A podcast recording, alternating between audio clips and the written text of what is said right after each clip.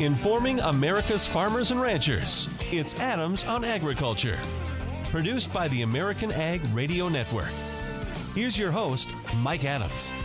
Hello, everyone, and welcome to Adams on Agriculture, coming to you today again from our nation's capital, here with the National Association of Farm Broadcasting Washington Watch event. Our pleasure to be talking with Tom Sleight, President and CEO of the U.S. Grains Council. Tom, last time we had you on, you talked about how you could already see the impact of, of the uh, the back and forth between the U.S. and China. Uh, while some are saying it's not a trade war, you know, we're just in that negotiating stage, real on the ground impact is being felt. Yeah, Mike, particularly on sorghum, they're kind of almost the canary in the coal mine on this one with 179% tariff placed on their products here about a week ago. That has sent ripples through the sorghum market, and certainly uh, we've been tracking that really closely both here in Washington and in China. All right, so what is the latest? Um, is there any movement on that at all? Any, anything that can be done to uh, deal with this? Well, a lot, you know, yes and no, Mike. I mean, we think there's about 17 or 18 vessels on the water that did not unload before the um, when the tariff went into place on April 18th. So we're hearing lots of stories about how those may be redirected. And of course, the council staff around the world, we did what we did with DDGs double and redouble our efforts everywhere else to market that grain. So we're seeing some pickup in places like Saudi Arabia, Morocco, Spain, a little bit into Mexico, uh, perhaps some into Korea. But there's still some boats that we're not really sure what's going to happen to them. That's something we're tracking on a daily basis.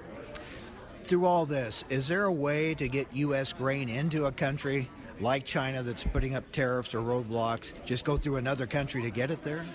Well, that's sort of happened. I mean, we think one uh, cargo may have done, gone in there through uh, Southeast Asia, maybe perhaps Vietnam.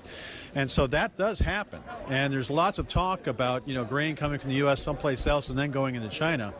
Uh, that's happening, but also, you know, the other thing that's happening too is our competitors are coming to that market strongly, like Argentina, Australia. We had some good news from Japan that they're going to take U.S. ethanol. Yeah, that's really good news. I mean, we've been working on that since really 2014, 2015. That you know, the, the, the, door is now open for U.S. to go in there, but it's I guess like like a free trade agreement. You know, the hard work now comes in making those sales. We've got the opening, now we have to make those sales. No, that's a good point. We, the news headline is they opened the door. Yeah the the second part of that, when you read down further, is we have to go in that door and make the sale. Yeah, we have to prove our, ourselves, make the con- trade context, which we are doing right now. Uh, there's an ag trade mission going in there later on, uh, I think in June, uh, USDA-led ag trade mission that's going to focus on this. Yeah, it's going in and doing hard work, making introductions we're ready to go. The door's open. Let's let's go through it now. Okay, on TPP, we thought a door was opening. The president kind of sounded optimistic about getting it back into TPP, and then he's kind of closed that door again. Where do, where do you see that standing right now? Well, there seems to be a lot of focus over the weekend on a free trade agreement with Japan. You know, there's a lot of things going on politically, obviously, in the United States. We know that. There's a lot of things going on politically in Japan, too, that farmers need to pay close attention to because that's going to decide how quickly uh, a free trade agreement goes or not in terms of, with the United States and Japan. It's complicated. Japan has said many, many times they want the U.S. to join TPP, not a singular, you know, bilateral trade agreement watch it closely because the political pressure on, in both countries. Because the president would rather have a bilateral with Japan rather than be part of TPP. It sounds like. Yeah, it's a, you know a lot more you know back you know a lot more simple, direct, uh, not as complicated. Multilateral trade agreements get very complicated as we saw during the TPP discussions. But yeah, um, he wants a, a bilateral. Uh, maybe it's a little bit of softening on that language from Japan now. Uh, a couple of weeks ago, they were saying no. If the U.S. wants to come in, come in via TPP. We're talking with Tom Sleight, President and CEO of the U.S. Grains Council. Now, it sounds like maybe we're getting close to a NAFTA deal. What are you hearing? Yeah, we're hearing the same thing. There's a, you know, very much the, the congressional calendar. You have to start looking at very closely. When once May 1st rolls around, then you start counting days. And so, yes, we are hearing the parties are close. Uh, in, an agreement by May 4th. You know, we've been hearing that a lot. Um, you know, so we're, we're hopeful. Uh, know, what happens in early May is going to be watch watch that very very closely course, getting a deal and getting a deal passed in Congress, two different things. Yeah, I think that's why they want to get this negotiating done by early May because they need to have Congress take their actions. as you know, and then you know get it ratified during this this uh, this Congress. Give us an update. What have we seen sales wise to Mexico and Canada during this negotiating process? You know, actually, you know, for Mexico, we've really improved. I mean, uh, we started to see some erosion in January and February, picking up from South uh, America. Uh, March, we turned it around. We couldn't shut South America out with the addition of sorghum going in there now because sorghum, you know, the, the rumors of the anti-dumping thing are out in the marketplace. Have been there for a couple months. So sorghum's, you know, now priced in there very competitively. And so in March, uh, we, we kind of shut out our South American competition, which is good. Still strong sales uh, to Mexico. That's real good. Let's talk Farm Bill because you've been watching closely funding for programs like MAP, those marketing programs. What did you see in the bill that came out of committee last week? The most important thing for the U.S. Grains Council is that there's the Foreign Market Development Program, FMD, and the Market Access Program, MAP. Uh, the two programs were combined into one title, International Market Development, which is really good news for us because the FMD stuff that creates our fixed expenses like staff and rent. And I've always said, you know, the world belongs to those who show up. And having a presence, particularly with all these issues we have going on around the world, you need that market presence 365. So protecting those through the process will be key. Exactly, protecting them through the process, making sure there seems to be good support for the programs. So we hope the Farm Bill, uh, you know, negotiations go on smoothly. I know there's a lot of other contentious issues, but for foreign market development, a lot of folks seem to think we need that international trade work done through the MAP and FMD programs. Thanks, Tom. Mike, always a pleasure. That's Tom Sleight, President and CEO of the U.S. Grains Councils. I talked with him here in Washington, D.C. And again, a lot of the trade focus, of course, is uh, between the U.S. and China right now. We did have uh, the opportunity last night to hear from the new chief ag negotiator for the U.S. Trade Representative's Office. Ambassador Gregg Doud. Gregg, of course, formerly with NCBA, newly appointed to this position, and he did a good job of laying out the administration's case uh, with China because obviously in the agricultural world, uh, the focus is on concern about retaliation. And uh, Gregg Doud, Ambassador Doud, did a great job of explaining um, the problems with China. He, he, made it clear that he is talking with his boss, uh, Robert Lighthizer, the U.S. Trade Representative, to stress that there's no good time to to step in and address this issue for agriculture, but that the trade issues with China are very real. Uh, when you get into areas like intellectual property and, of course, the steel and aluminum, those issues. Uh, but he pointed out, Gregg Doud pointed out, and says he continually brings this topic up in their trade discussions that agriculture is at the tip of the spear. And uh, so he is pointing out if we're going to feel the retaliation first, then we need to get our, being agriculture, our issues resolved first. But he really uh, laid out why there's uh, this problem between the U.S. and China. Talked about the U.S. WTO complaint uh, against China and says we need some changes in behavior from China. And uh, they feel, of course, the administration feels this is the best approach to get that done. But uh, again, the concern in agriculture is the retaliation. We're going to talk more about that. Some comments uh, uh from Secretary Perdue that we're hearing here today in Washington, D.C., and others. In fact, we're broadcasting today from USDA. Uh, We've already heard from Secretary Perdue. Later, we'll be hearing from uh, EPA Administrator Scott Pruitt. Coming up next, though, you're going to hear from Chris Galen with the National Milk Producers Federation as we continue on AOA Adams on Agriculture from Washington, D.C.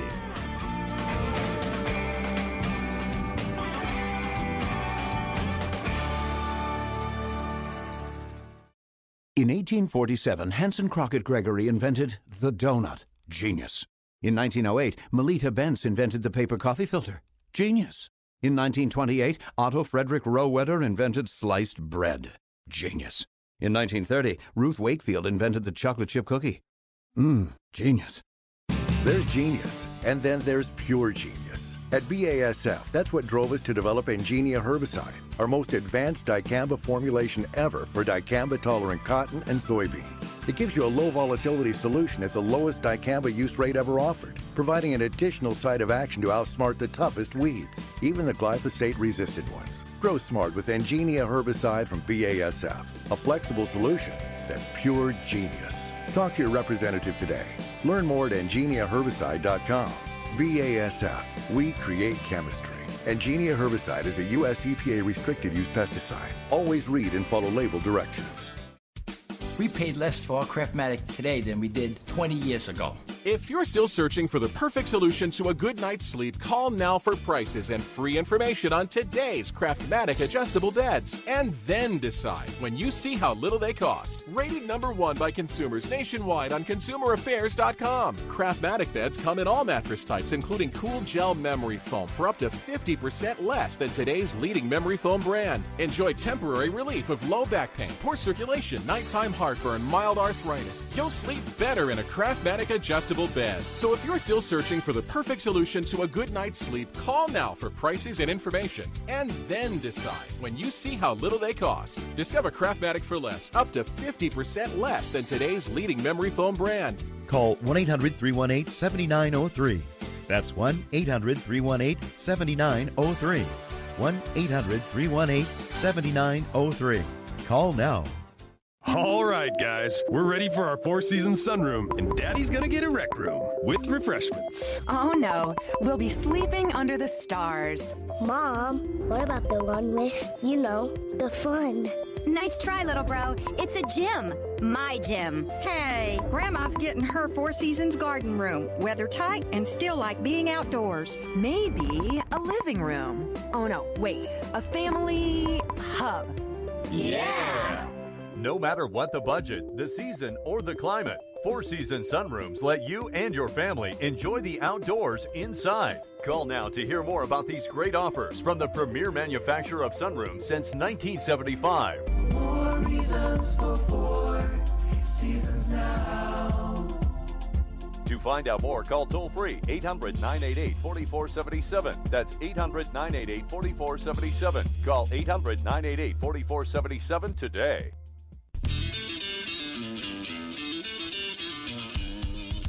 Information America's farmers and ranchers need to know. Adams on Agriculture. Now, back to Mike Adams. Welcome back to Adams on Agriculture from Washington, D.C. Joining us now, Chris Galen, Senior Vice President, Communications for the National Milk Producers Federation. All right, Chris, getting reaction to the Farm Bill came out of the House Ag Committee last week. From a dairy perspective, what'd you like about it? Well, what it does is it expands the range of coverage available to farmers, which we think is a good idea. It also is going to allow larger farms that under the current law probably aren't going to benefit from the improvements in the MPP. It will allow them to ensure a smaller production of their of their history below 25%. So that will allow them to take advantage of the much lower rates on the what we call the tier one of premiums, where you have a much better chance of a payout if you're a larger farm if you don't have to insure at least 25%. So those are important changes. My guess is the Senate Ag Committee's Farm Bill will have some of that and maybe some other things as well. So at this point, what we're really talking about is broad outlines, Mike, of what we're supporting. Uh, the key thing here is that none of this happens if the Farm Bill doesn't move forward. So we we really would like to see it dealt with in 2018. Do you have any idea? Can you track how sign up is going for MPP right now? We have no ability to track sign up. That's up to USDA, and my guess is even here in Washington, they don't know that it's done at the county level. So our key focus has been we know farmers often have had a bad taste in their mouth from the experience the last three years with the MPP. They really needed to give it another look. And there's a there's a much better opportunity that if they sign up at the higher coverage levels, they will get a payout here this spring and this summer. And even if they look at it and it doesn't work out, at least they can see what the benefits might be if conditions were different. So I mean that's the that's the irony this year, which is even though we're dealing with low milk prices and poor margins, um, this is the best chance for the program, the MPP program, to pay out in the last four years. All hinging now on the nutrition title of the Farm Bill, and well, dairy is a big part of that, no doubt. So, so how do you see this playing out? I mean, obviously the Senate's going to take a whole different approach to it. So this thing's got a long ways to go. It, it has a long way to go, and as everyone has said, there's not likely to be a lot of things that move in the House or the Senate. And it's already just the end of April, and we've got eight more months in the year. Uh, but our, our hopes are not high overall. Our hopes are significantly higher, though, for the Farm Bill. It's not something that should be partisan. Obviously, the bill that passed in the House Ag Committee was done on a party line vote so I think it's incumbent on those of us in agriculture to keep telling our elected officials that we would like to see this issue dealt with and that there is a disagreement right now over funding and regulations for the SNAP program and that hopefully the better angels of everyone's nature will come into play here this spring and summer and allow us to get a farm bill done. We're talking with Chris Galen, Senior Vice President Communications for the National Milk Producers Federation. A couple of hot issues. Let's take one for the dairy industry first labeling of products, imitation dairy products, if you will, other products, plant based products using milk in their name or dairy in their name. You've been fighting this for some time. How far are you as, as far as getting something done, either enforcement of existing law or new law? Well, we have made a lot of progress within the industry in galvanizing support for the position that milk is an animal product. The law defines it as the lactation of a healthy dairy cow. And unfortunately, we've seen this huge proliferation, Mike, of all these imitation products over the last three, four, five years. It's growing. It, it's growing, and of course, it's not just dairy. Uh, the folks in the cattle industry are very concerned about fake meat, uh, and not just plant-based meat imitators, but even what's called now the cell-cultured product out of a laboratory. Our FDA is not doing its job. Later this week on Thursday, we have a meeting with senior officials at FDA. We're bringing in some of our board members as well as NMPF staff to drive home the fact that unless FDA takes action, the problem is going to continue to get worse, and we're going to continue to see more egregious violations of the standards of identity. And this is why we have regulations. And the good news is that there's additional research out there now that consumers are confused not about necessarily what's in the product, whether it's made from soy or almond versus real milk, but that when you tag a product with milk, almond milk, soy milk, rice milk, that conveys a nutritional halo. Which is why these companies do it. And if it were to be called almond drink or almond beverage, all of a sudden it wouldn't be as valuable. Well, you know what? That's the way these products are labeled in almost every other country around the world, and that's the way it should be labeled. That's the way they should be labeled here. So they're cashing in on the value Absolutely. of the name milk. The, the old saying, imitation is the sincerest form of flattery. We have a number of examples of popular plant based products that are sold in this country that are called milk, but they're sold in Europe or England or even in Canada, and they're called drink or beverage. And that's because those countries enforce the labeling laws. The U.S. has the same labeling laws as Canada, the UK, and the EU. The difference is our government doesn't enforce them, and that's what we need to see changed. All right, another issue that's critical to the nation in general, the dairy industry in particular, that's the immigration issue. Do you see any signs of progress on this from an agricultural standpoint? Every time we think we see some light at the end of the tunnel, it turns out to be an oncoming train, Mike. Uh, we thought this winter we had an opportunity with the need to address DACA that we could roll some other aspects of immigration reform in there. Uh, that now has, the wheels have come off that wagon and it's nowhere. We continue to drive home the point on Capitol Hill and with the Trump administration that dairy, unlike many other forms of agriculture, does not even have access to the H2A seasonal worker program. That at least if you're in the fruit and vegetable industry, which is also heavily reliant on immigrant workers, they can use H2A.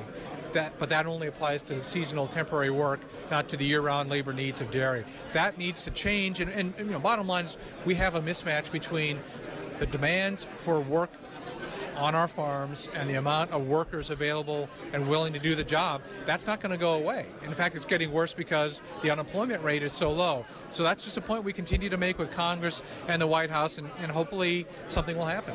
One other topic where are we in the battle with the European Union on the names of cheese? Well, what you're referring to are common food names or geographic indications. Europe has been very aggressive on it. Uh, the latest is Europe just cut a trade deal with Mexico. And the, uh, the issue there is that Mexico is allowing only certain cheeses to be sold in their country that use names like Gorgonzola or Feta. So that means going forward, assuming this deal gets passed, that U.S. makers of cheeses with those names cannot sell them in Mexico if they use those same names. They have to be from Europe. That's the, what we're talking about. It's happening around the world in South Korea, in Mexico, and other countries as well. And that's been a huge frustration for us. And that's why it's one of those things that when you explain it to farmers, they wonder how it impacts them. But if you you lose market share for your cheeses in Mexico, which is one of our largest dairy customers, it could have really bad long-term effects. And that's why we've been very aggressive on this issue. One other issue. We hear we may be near a NAFTA deal, but I don't hear anything about resolution to the dairy conflict. Well, from our standpoint, there can be no NAFTA deal unless the dairy trade policy issues with Canada are resolved. Uh, the good news is that we have driven home that point repeatedly with members of Congress, with the Trump White House, with Trade Representative Robert Lighthizer. Uh, we, we've got a letter that's circulating right now on Capitol Hill from members of Congress to uh, Ambassador Lighthizer saying that this issue must be resolved. Uh, and the good news is that President Trump himself has talked about this issue repeatedly. Uh, a year ago, a year ago this time, he was in Wisconsin and, and talked about it and tweeted about it. So we're hopeful that this is not going to be one of those things that sort of gets swept under the rug in the rush to get a deal done. Thanks, Chris. You're welcome, Mike. Chris Galen, Senior Vice President Communications for the National Milk Producers Federation. So we keep hearing that we're getting closer to uh, a NAFTA deal, but uh, not hearing any particulars, especially when it comes to uh, any resolution to the dairy issue. By the way, uh, again, broadcasting today here at USDA, and we heard earlier from Secretary of Agriculture Sonny Perdue, who, by the way, is uh, celebrating his one year anniversary on the job. Wow, it doesn't seem possible. It seemed like it took forever for him to be confirmed. Now a year has gone by already. Uh, he he was asked about. Uh, farmer assistance. Uh, there's a lot of talk from the administration how to repay farmers for any losses in a, in a trade war, say with China. Uh, he would not give any uh, details on that other than to say he understands that farmers want trade, not aid. Uh, but he, they are working on different ways that they could uh, uh, reimburse farmers uh, in case of uh, losses to a trade dispute. He says that China has not yet played by WTO rules, so they need to be held to those rules. Also, on the Farm Bill, Secretary Perdue says he believes the Farm Bill will be passed in the House, but he's disappointed with the party line vote coming out of the Ag Committee, and he hopes that Democrats are not stalling, waiting for election results to see if they will uh, gain control of the House and be able to write their own uh, farm bill. And uh, he also said uh, concerning the RFS that the president is close to authorizing the E15 waiver to allow E15 sales year round. He said another meeting on that is coming up soon. All right, coming up next here on Adams on Agriculture, we'll talk with Colin Woodall with the National Cattlemen's Beef Association as we continue our broadcast from our nation's capital. Stay with us on AOA, Adams on Agriculture.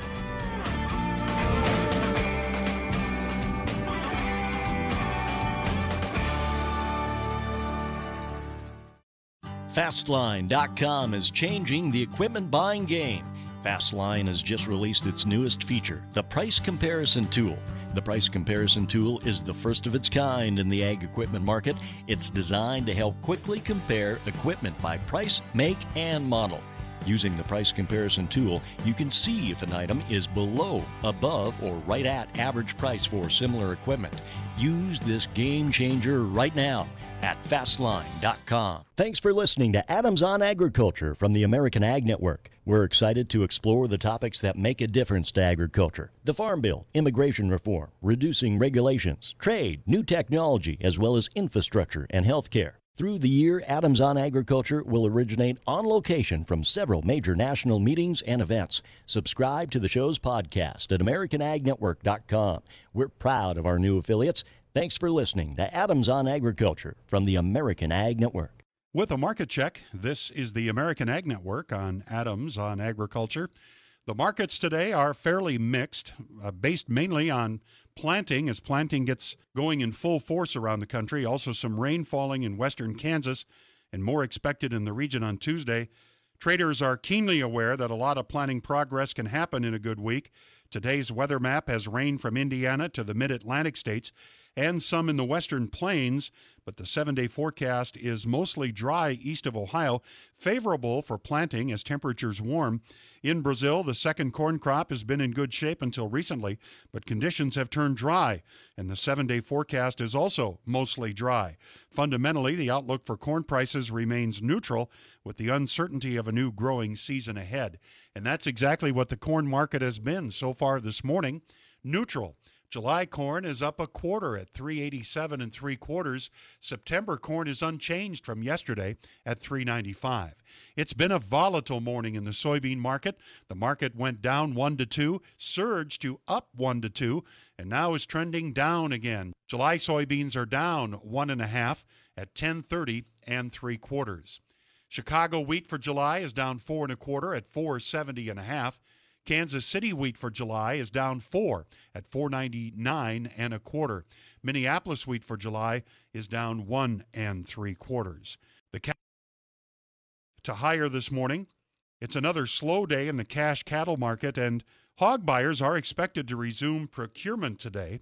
As we take a look at the prices, June live cattle up $1.50 at 106.40. May feeder cattle up $1.22 at 141.82. June lean hogs are down 17 at 76.20. All of the outside markets are higher. For Adams on Agriculture, this is the American Ag Network. Reason number 12 why you should own a ThermoSpa's hot tub? They require no attachment to your home's plumbing. Thanks to the ThermoSpa's unique built-in thermofiltration system that filters the water an incredible 144 times a day, you simply fill it with a garden hose and your water stays crystal clear with very little maintenance. Call to receive a free DVD and brochure and find out how you can own a ThermoSpa's hot tub for only a few dollars a day. Right now, they're offering 0% APR financing with approved credit and a $1,000 savings coupon, including free delivery, free chemicals, and a cash discount. And with models starting at $4,995, there will never be a better time to own a ThermoSpa's hot tub. So call now and ask about this limited time offer. Call ThermoSpas today at 800 991 5852 for your free DVD and brochure. That's 800 991 5852. ThermoSpas, hot tubs designed to improve your life. Call 800 991 5852 today to take advantage of 0% APR financing.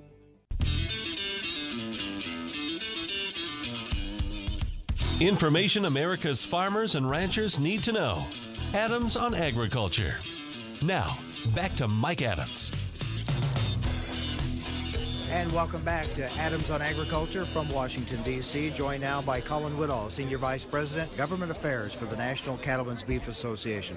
All right, Colin, everybody's uh, weighing in on the Farm Bill. I know one of the things you were really focused on, and that was funding for a vaccine bank. Was it there? It was there. In fact, the House Agriculture Committee gave us the full $150 million for the first year, and that was a really important thing for us to be able to get this established and on the books. So we're very excited that both sides made the decision to support us. Even though there was a lot of division on other portions of the Farm Bill, bipartisan support for the FMD vaccine bank. What are you hearing on the Senate side when they put together their Farm Bill? Again, we know that we have support, but the question on the Senate side is will they give us the same level of funding that the House did? And right now, that is very they're dealing from a, a whole different set of cards on the Senate side, so we'll just have to kind of wait and see how this plays out. How nervous are you to watch a bill come out of committee that was voted out uh, strictly on party lines, knowing that there's a huge divide over the nutrition title and seeing that now go to the House floor? How nervous are you about losing the whole bill over that issue? You know, I'm, I'm more disappointed than I am nervous on historically in the past. It's been a bipartisan effort. And the fact that we don't have that, yeah, I guess it leads towards a little bit of anxiety going to the floor. Uh, we know that there is a possibility that they could once again pass it on the floor uh, just with a party line vote if enough of the Freedom Caucus comes along. But the one thing that we do know, just given everything we've seen in this current Congress, is if that happens, it's not going to fly on the Senate side. On the Senate side, you have to have some Democrats to come along and support it. So then that raises the question about how quickly we can actually get a farm bill done. And doesn't this show again how important it is for ag to have uh, coalitions built with non-ag groups over issues like this? Uh, it does, indeed, it does. Because the one thing that we in agriculture don't like is uncertainty. Markets don't like uncertainty, and if we have an extension of this current bill, all we're going to have is uncertainty. So yes, to your point, we need to do everything that we can, and if we haven't, uh, if we haven't worked hard enough yet, we need to really this bill can get done before September 30th. Anything else in the bill that you really like or don't like or would like to see changed? We were very happy with the changes in the conservation programs, especially the combination of CSP with EQIP.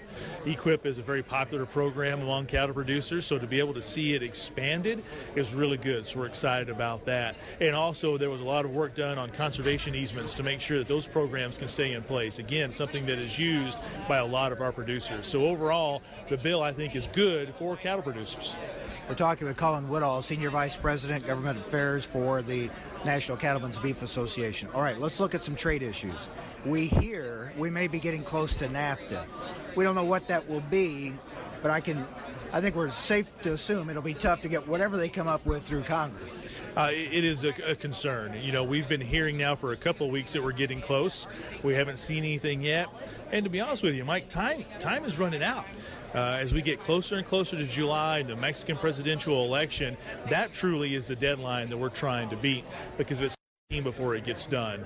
So uh, we have to try to push these negotiators to get it done. And then you bring up the next great question is how quickly or if we can get it through Congress because they're going to have to make a final decision on whether or not this flies. And then we thought the president was leaning back towards TPP, and then he kind of pulls back from that. Not sure where we're at on that. Uh, it's been a bit of a yo-yo. We got really excited there when he was in the Rose Garden making comments about getting back into TPP, but then very quickly he made the uh, the, the, the call that maybe it wasn't as good a deal as he uh, as he expected. You know, we knew that when he pulled out, it was going to be awfully hard for us to get back in, and as of right now, we are not counting on the United States getting back into TPP anytime soon when we look at the Chinese situation, the back and forth, whether that's a trade war or just a war of words at this point, we know there are there are real implications being felt in some sectors. From a beef standpoint, how do you how do you view what's going on and concerned about where it's going? Yeah, we're we're always concerned about the potential of tariffs we, along with everybody else in agriculture, given just how important exports are to all of our bottom lines. And that's even more so here this year when you look at commodity prices, and in the case of the cattle industry, when you look at the expansion of our national herd, we need to move product, and we have to have international markets to make that happen. We do hold out some hope, though, that when you look at the comment period we're going through and the hearing that the International Trade um, uh, Committee will have on um, on uh, May 15th, that there could be an opportunity for some negotiations to happen behind the scenes to prevent this from ever happening. That is the best case scenario. If we are not able to make that happen, then there may be some short term pain here for all of us when it comes to access into China. You got good news on the Korean trade deal. Well, we thought we did. Now, they have said it's done, but the president is saying that he's going to sit on it here a little bit until he has some further discussions with North and South Korea. So, from what we understand, the agreement stays as it was, which is good for us, but we want to make sure that it's done. And as long as it's still hanging out there, even if the negotiations are completed, we're going to say that it's still not a done deal. Never done till it's done, right? In Washington, D.C., it is never done till it's done and all signatures are on the paper. What do you? What's your take on the Brazilian acquisition of National Beef Pack? Uh, you know, that is something that has uh, raised a lot of eyebrows across the industry. Uh, NCBA does not have an official position right now. Uh, what we have said in the past is that we have to have packing capacity, and so anybody who's willing to come in and, and uh, own a uh, packing house in, in the United States, you know, we're gonna we're gonna welcome them, but also at the same time, we know that several members of the House and Senate have raised some questions about whether or not that is a, a deal that should go through. And so we have encouraged uh, members of Congress that if they felt that that was a letter they needed to sign, to go ahead and sign it. And you've got some producers that are being terribly impacted by the fires out in western Oklahoma. What we're trying to do is just raise the uh, overall understanding of the fact that these fires are going on. Uh, we have heard anywhere from um, uh, you know, just a couple of hundred ahead on local or local uh, operations to, in some cases, up to 30,000 in Oklahoma that have been lost, uh, burning hundreds of thousands of acres. What we're trying to do right now is get the president's attention on this, so hopefully he can go down and take a look at it. If nothing else, try to make sure that they can get some federal help as quickly as possible. Getting federal help quickly, those two things don't always go together. No, that, that's right. But as long as we can just get some uh, overall understanding of the problem, maybe that could help us expedite this effort by USDA to provide a little bit of help. We do see people react quickly that want to help, want to give. We know that a lot of that support is pouring in. Uh, it is, absolutely. And one of the best places that you can go is the Oklahoma Cattlemen's Association. I go to their website online, and they have a lot of information about how you can help donate. All right, Colin. So as we look ahead now, Farm Bill obviously is key. These trade issues are key. What else is on your horizon, on your radar that you're watching from a beef industry standpoint? We're spending a lot of time right now, Mike, on this issue of fake meat. Uh, it is a problem, especially when you look at the cell culture to the lab cultured product. Because as of right now, nobody is taking the jurisdiction to regulate it. And we've made it very clear that if these people want to be in the meat business, then they need to be regulated like all of us in the meat business. That means that they need to be regulated by the Food Safety Inspection Service. So that is our push right now to make sure that FSIS enforces that regulation, asserts that regulation, and more importantly, make sure that they are restricted on what they can call it. You know, they can't call it beef. They shouldn't be able to call it beef. And we want to make sure that that's very clear. This is somewhat familiar to the dairy industry's concerns about the use of the name milk by some of the plant based products. Uh, it is, and we are hoping that we are getting in on this early enough to be able to prevent this from happening. I know that in comments that we have made and the fact that we made this one of our 2018 policy priorities, we've drawn a lot of attention to this issue, and we hope that that will help just build the momentum to make sure that ultimately this product has to label itself as an imitation product. You know, it, we've spent a lot of debate, a lot of time debating the last couple years how to better educate and inform the consumer about what they're eating. But yet, a lot of these issues come up that would seem to create more consumer confusion. Oh, another part of that is when you look at all the rocks that get thrown at agriculture for our use of technology, we have this group coming in and thinking that they're going to be able to use technology and bring a whole new set of consumers in. The, the, the whole thing has been very uh, head scratching to us, but that's why we have decided that if it is going to move forward, which we're fine with technology, if there is somebody out there who wants to buy this product, we're not going to stand in the way. We just want to make sure it's regulated and it's called what it is, and it's not beef. Thanks, Colin. Thank you, Mike. It's Colin Woodall, Senior Vice President, Government Affairs for the National Cattlemen's Beef Association. We have heard here at USDA today that they're still looking into this issue, whether it's the fake meat issue or plant based products using the, the name of dairy or milk. Uh, they're still sorting that out here at USDA and trying to figure out their approach to it and who has jurisdiction and a lot of those issues. So it's being looked at, but does not sound like they're anywhere close to resolution on this anytime soon. Um, on the trade issue, I, mentioned that last night we heard from Ambassador Gregg Doud, the new uh, chief ag negotiator at USTR. Uh, he said that uh, the administration has strong interest in getting a, a, bilateral deal with Japan, and that's a, a big part of their focus, but also looking into possible trade deals in Southeast Asia, Africa, and if um, Brexit continues along uh, and gets finalized, uh, the UK as uh, potential markets where this administration would like to uh, sign a bilateral deal, work out a bilateral deal. Now, I mentioned uh, that the Secretary of Agriculture, Sonny Perdue, was here with us, uh, the F- Farm Broadcaster Group, earlier today. Then he went to Capitol Hill. He's talking to members of Congress testifying before a panel there, and he's hearing a lot about trade. Senator Pat Roberts, chairman of the Senate Ag Committee, telling Secretary Perdue today that uh, the Trump trade statements have market impacts that hurt farmers and that ag is being used as a pawn in disputes with China. And uh, Secretary Perdue responding that um, the administration uh, is going to make sure that uh, farmers are not uh, going to be casualties in a trade dispute, as we've heard from this administration during this whole process. So that continues to be a big focus. Coming up next here from Washington, D.C., we're going to talk credit. Stay with us on AOA Adams on Agriculture.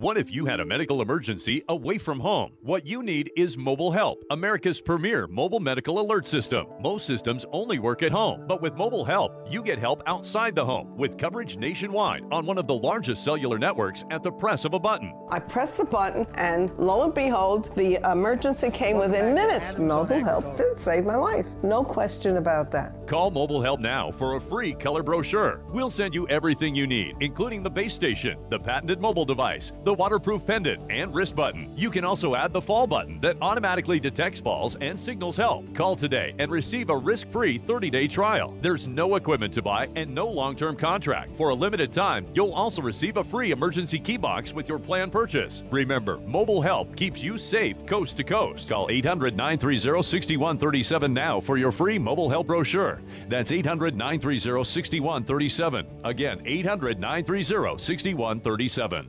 Do you need a car? Been shopping only to be turned down because of bad credit, low credit, no credit, bankruptcy, or divorce? Guess what? Today's your lucky day because now you can buy a car, truck, or SUV, just about any vehicle. It's true. Bad credit doesn't matter. No credit doesn't matter. Bankruptcy or divorce, it just doesn't matter. As a matter of fact, your job is your ticket to your new vehicle. We're Auto Credit Express, and we've helped thousands of people just like you. Antonio H. told us, great company, got me connected, and the day I went in, I drove off in the car I wanted. 100% worth your time. Need a car? Get started now and drive off as early as today. Just go to 11ignoremyscore.com right now. That's www.11ignoremyscore.com. Auto financing the easy way. 11ignoremyscore.com. Get started today. Auto financing the easy way. Hello, I'm Mike Lindell, the inventor of My Pillow. And like all of you out there, I had problems sleeping. Pillows would go flat. I would flip flop all night long. I'd wake up with a sore neck or maybe a headache, or I'd feel like I needed a nap even though I slept eight hours. Well, when I invented My Pillow, I wanted it so you could adjust the patented fill to give you the exact support you need as an individual, regardless of sleep position. My Pillow will get you into that deep REM sleep faster, and you will stay there longer. It's not how much time you spend in bed; it's how much of that quality sleep we get. I do all my own manufacturing a 10 year warranty and you can wash and dry my pillow and here's my best offer ever get four my pillows for the price of one That's right. Get four My Pillows, two premium pillows and two travel pillows for the price of one. Order My Pillow at 800-871-7280 and use promo code FARM11. Get four My Pillows for the price of one. Call 800-871-7280 and use promo code FARM11. Go to mypillow.com and at checkout use promo code FARM11. Around 3500 BC, someone used basic tools and slabs of wood to invent the wheel. Genius. In 1879, Thomas Edison invented the light bulb. Genius. In 1899, and and mathematics invented the paperclip. Genius. There's genius, and then there's pure genius. At BASF, that's what drove us to develop Engenia herbicide, our most advanced dicamba formulation ever for dicamba tolerant cotton and soybeans. It gives you a low volatility solution at the lowest dicamba use rate ever offered, providing an additional site of action to outsmart the toughest weeds, even the glyphosate resistant ones. Grow smart with Engenia herbicide from BASF, a flexible solution that's pure genius. Talk to your representative today. Learn more at engeniaherbicide.com. BASF, we create chemistry. Engenia herbicide is a U.S. EPA restricted use pesticide. Always read and follow label directions. If you or your family love the freedom of swimming any time of year, if you love sharing good times and making great memories, or if you want one of the best total body workouts ever, then it's time to discover the three C's of your very own endless pool. The first C is convenience. Imagine swimming year round in your own private swimming pool, installed indoors or out, just steps away. The second C is comfort. With sculpted spa seats and your own adjustable temperature, you can easily escape the stress of your day. And the third C is cost. Your endless pool is an affordable luxury at a fraction of the cost of a regular pool. And here's a bonus C choice. Because when you call for your free Endless Pool Idea Kit, you'll receive information on our full line of pools to suit your budget and location. Call now for your free information 800 717 0734. 800 717 0734. Information America's farmers and ranchers need to know. Adams on Agriculture. Now, back to Mike Adams. Welcome back to Adams on Agriculture from Washington, D.C. Todd Van Hoose, President and CEO, CEO of the Farm Credit Council, joins us now.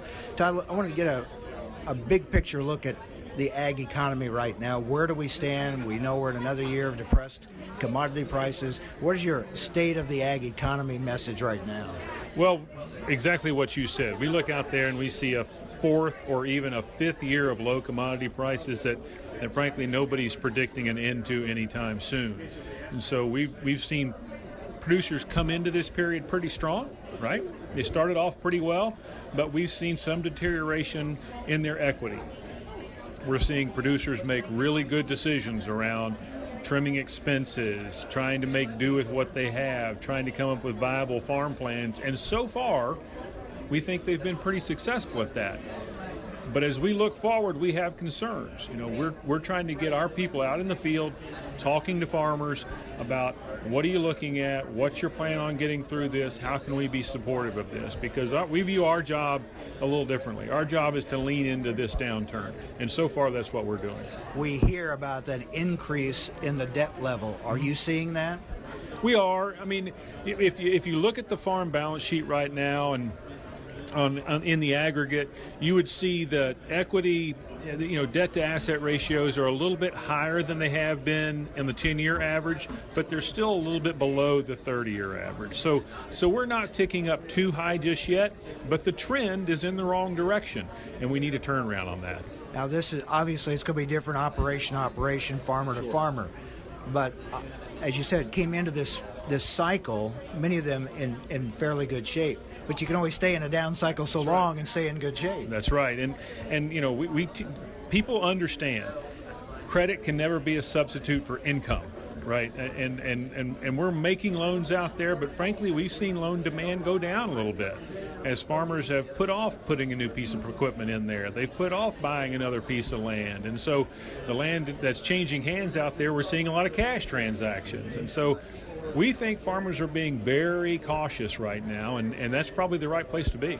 But in that environment, if you are in a position to take advantage of it, there are some good opportunities. Oh, absolutely. You know, you've seen some some uh, some transitions out there occur. Some people look at it and say, you know what? Maybe I'm 65 years old. Am I going to wear down my equity a little bit? No. Maybe let me get out, and then a, a good piece of property comes up. You know, people ask us all the time.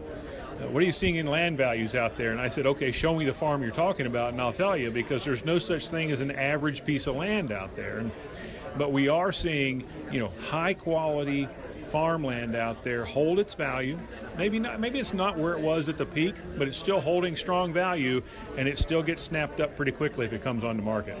As a lender, how do you view this farm bill debate that's going on now and the importance of getting a good farm bill? Boy, we- we're telling Congress our number one message since last summer has been pass a farm bill and pass it on time.